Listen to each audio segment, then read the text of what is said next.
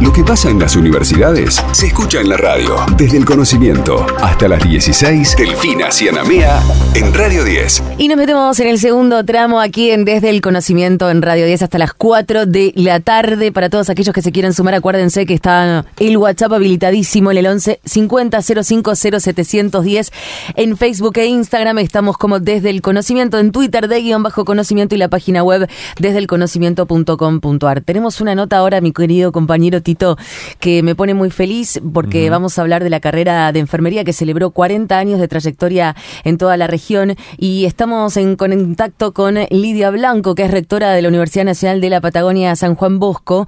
Eh, ella se encuentra entre las 100 enfermeras más audaces de Latinoamérica y el Caribe. Bienvenida, Lidia, al aire de Desde el Conocimiento. Aquí te hablamos Héctor y Delfina. ¿Cómo estás? Hola, hola Delfina. Hola Héctor. ¿Qué tal? Buenas tardes. Buenas tardes. Me gustaría arrancar eh, la nota con esta frase que dice, cuidar a uno es amor, cuidar a cientos es enfermería. Digo, con 40 años de trayectoria en la carrera, ¿qué, qué, qué, ¿de qué manera interpretás vos desde tu experiencia esta frase?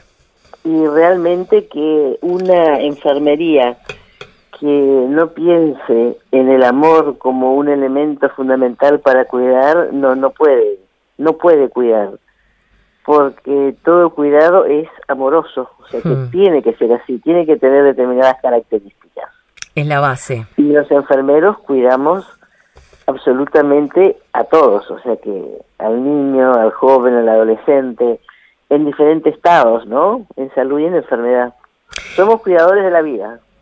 Y que me imagino también eso debe tener a veces su parte compleja, ¿no? Porque uno, mm, no sé, supongo se debe vincular de maneras incluso hasta íntimas por ahí, digo, en el, vínculo con el paciente y a veces las cosas no salen tan bien, ¿no? Digo, debe sucederte eso.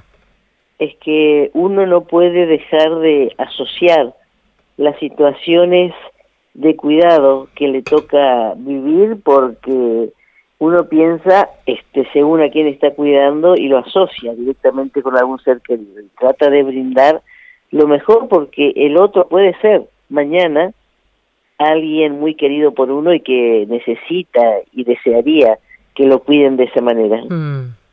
Cuando uno repasa su, su vida, su historia, sus logros, no puede menos que emocionarse y mm. tener un fuerte reconocimiento de enfermera, pasa a ser magíster, docente, pero tiene una historia muy particular con lo que fue la guerra de Malvinas, cuando usted de alguna manera aterriza en ese sector de la Patagonia, decide quedarse en Comodoro después, pero en realidad eh, estuvo atendiendo con mucha dedicación, con urgencia y con cariño a los soldados que participaron de la guerra de Malvinas.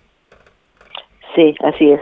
Así es, fueron años muy duros porque la ciudad de Comodoro vivió una este, una situación muy particular porque éramos el centro de operaciones, así que bajaban los aviones, pasaban los barcos, este, y ni hablar cuando los este, jóvenes soldados bajaron en la noche en Puerto Madryn. Hoy estoy yo en Trelew, soy de Comodoro, estoy en Trelew y, me, estoy yendo en un rato a Madrid. Y ahí en ese lugar bajaron los chicos este de noche eh, sin saber dónde estaban, ¿no? Imagínense, de diferentes lugares del país, con diferente dolencia, con diferentes situaciones. Así que fue una situación muy particular donde la, la ciudadanía de Comodoro Rivadavia cuidó este, como pudo a cada uno de ellos. A lo que salían del hospital los llevaban a las casas y ahí los cuidaba. Así que es, este, son sentimientos muy, muy fuertes, muy encontrados y bueno, eh, de una guerra que no tuvo que ser, ¿no? Ahora, esto que estás contando le da un gran marco al hecho de haber sido distinguida como una de las 100 enfermeras más audaces de Latinoamérica. ¿Qué significó para vos eh, esta distinción, Lidia? Eh, yo yo no, no creo que todavía no alcancé a darle toda la dimensión. Es impresionante. esto significa. Cuando vi la, la, la, noticia, este, empecé a mirar, digo, ¿por qué me, me mandan esto en mi claro? No me había visto que yo estaba dentro de ellas.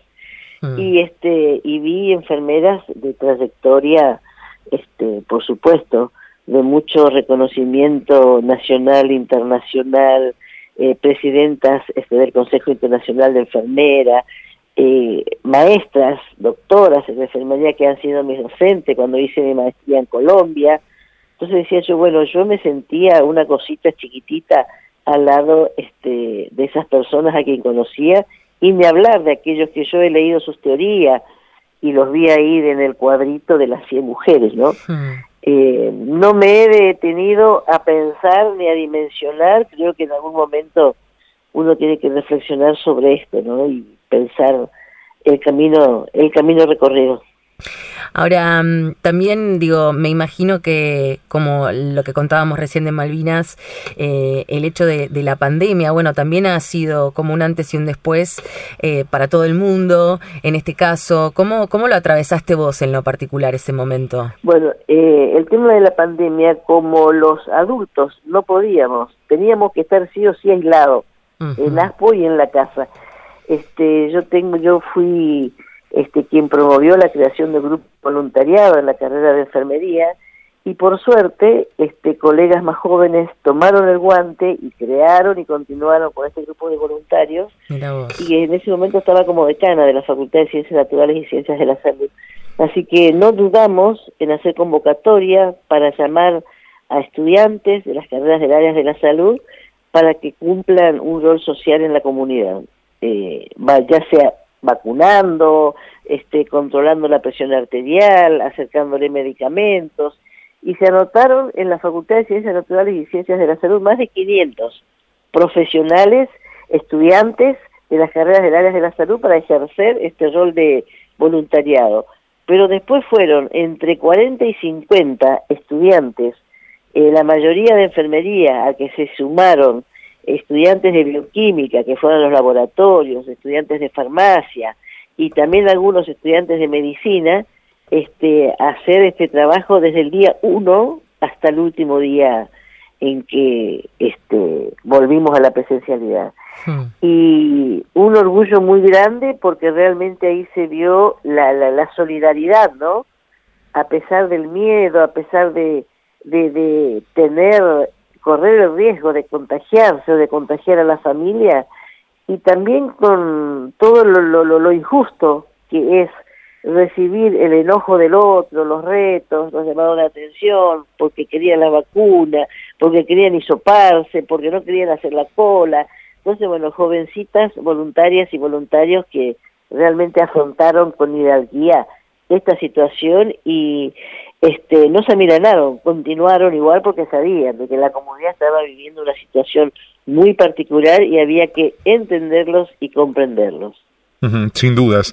Ahora, Lidia, eh, se me ocurre que en este último tiempo eh, las enfermeras han debido optimizar sus conocimientos, ha habido un avance, una evolución en ese aspecto, porque la verdad es que en el conglomerado de los hospitales, de los sanatorios, de las clínicas, resuelven cada vez más cosas.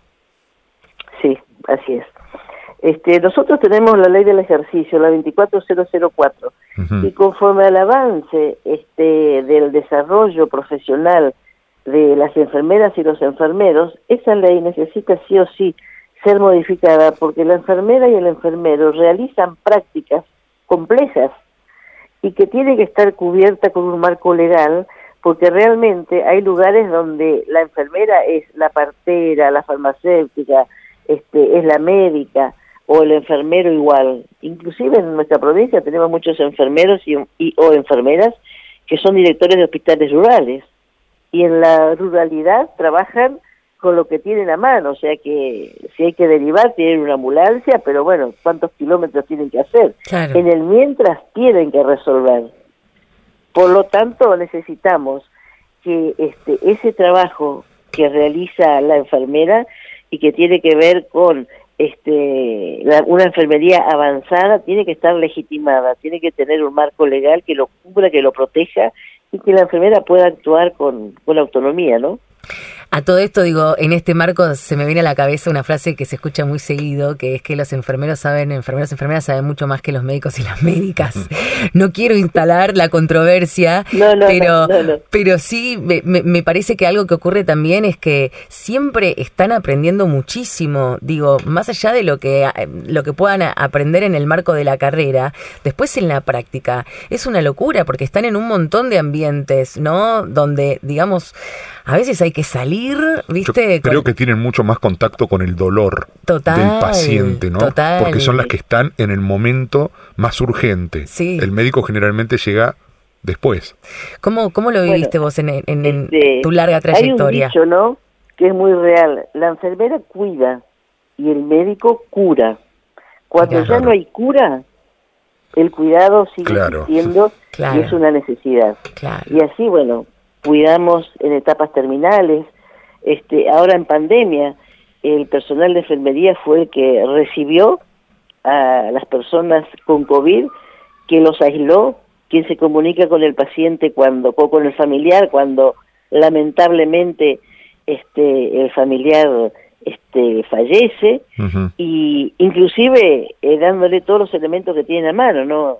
Es por todos conocido que las enfermeras y los enfermeros hasta les facilitaban el celular personal para que antes de ser intubado puedan comunicarse con sus seres queridos, ¿no?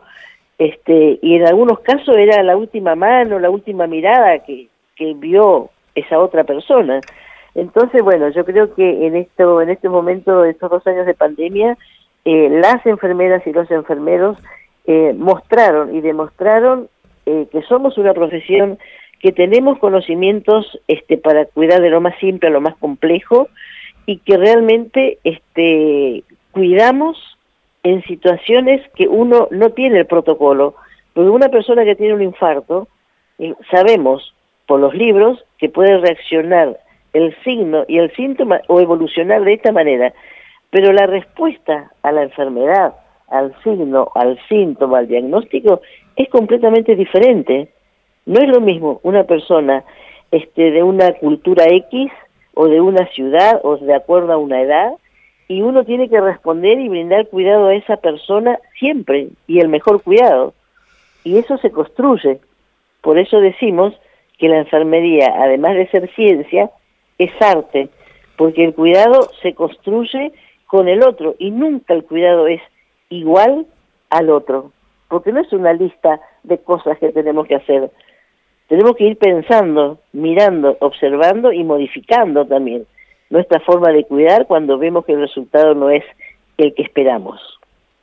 Es una, es una inmensa aventura. Te agradecemos muchísimo esta comunicación. Lidia, es un placer escucharte repasar tu historia, tus anécdotas y tu audacia, por sobre todas las cosas. Así que felicitaciones por esta distinción. Y también abrimos obviamente el saludo para todos los enfermeros y las enfermeras que, escuchan este programa. Estábamos en comunicación con Lidia Blanco, rectora de la Universidad Nacional de la Patagonia San Juan Bosco. Te mandamos un abrazo gigante. Gracias, Delfina y Héctor. Gracias por haber estado. Igualmente, adiós. gracias a ustedes, que estén muy bien. Hasta las 16. Escuchala Delfina Cianamea en Radio 10. Momento de despedirnos, querido compañero Héctor Tito Silva. Maravilloso programa divino que hemos hecho en el día de hoy. Saludamos como siempre a la producción general que hace posible que estemos al aire aquí en Radio 10, que es Freak Producciones. En la operación técnica le mandamos un abrazo gigante a Ari Dinoco, eh, que hoy estuvo complicadito para llegar, pero llegó, llegó.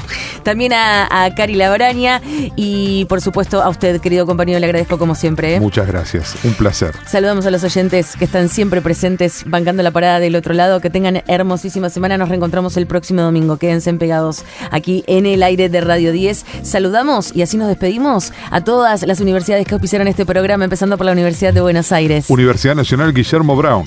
Universidad Nacional de Quilmes. Universidad Nacional de Rosario. Universidad Nacional de San Martín. Universidad Nacional de Urlinga Universidad Nacional de Lomas de Zamora. Universidad Nacional del Centro. Universidad Nacional de Jujuy. Universidad Tecnológica Nacional. Universidad Nacional del Chaco Austral. Universidad Nacional de José Cepaz. Universidad Nacional de Mar del Plata. Universidad Nacional de Moreno. Universidad Nacional Arturo Jaureche. Universidad Nacional de San Luis. Universidad Nacional de Misiones. Universidad Nacional de Comechingones. Universidad Nacional de La Pampa. Universidad Nacional de La Matanza. Universidad Nacional de Río Negro. Y Universidad Nacional de Rafaela. Ahora sí, que tengan hermosa semanita. Besos, abrazos para todos. Nos vemos el próximo domingo. Chau.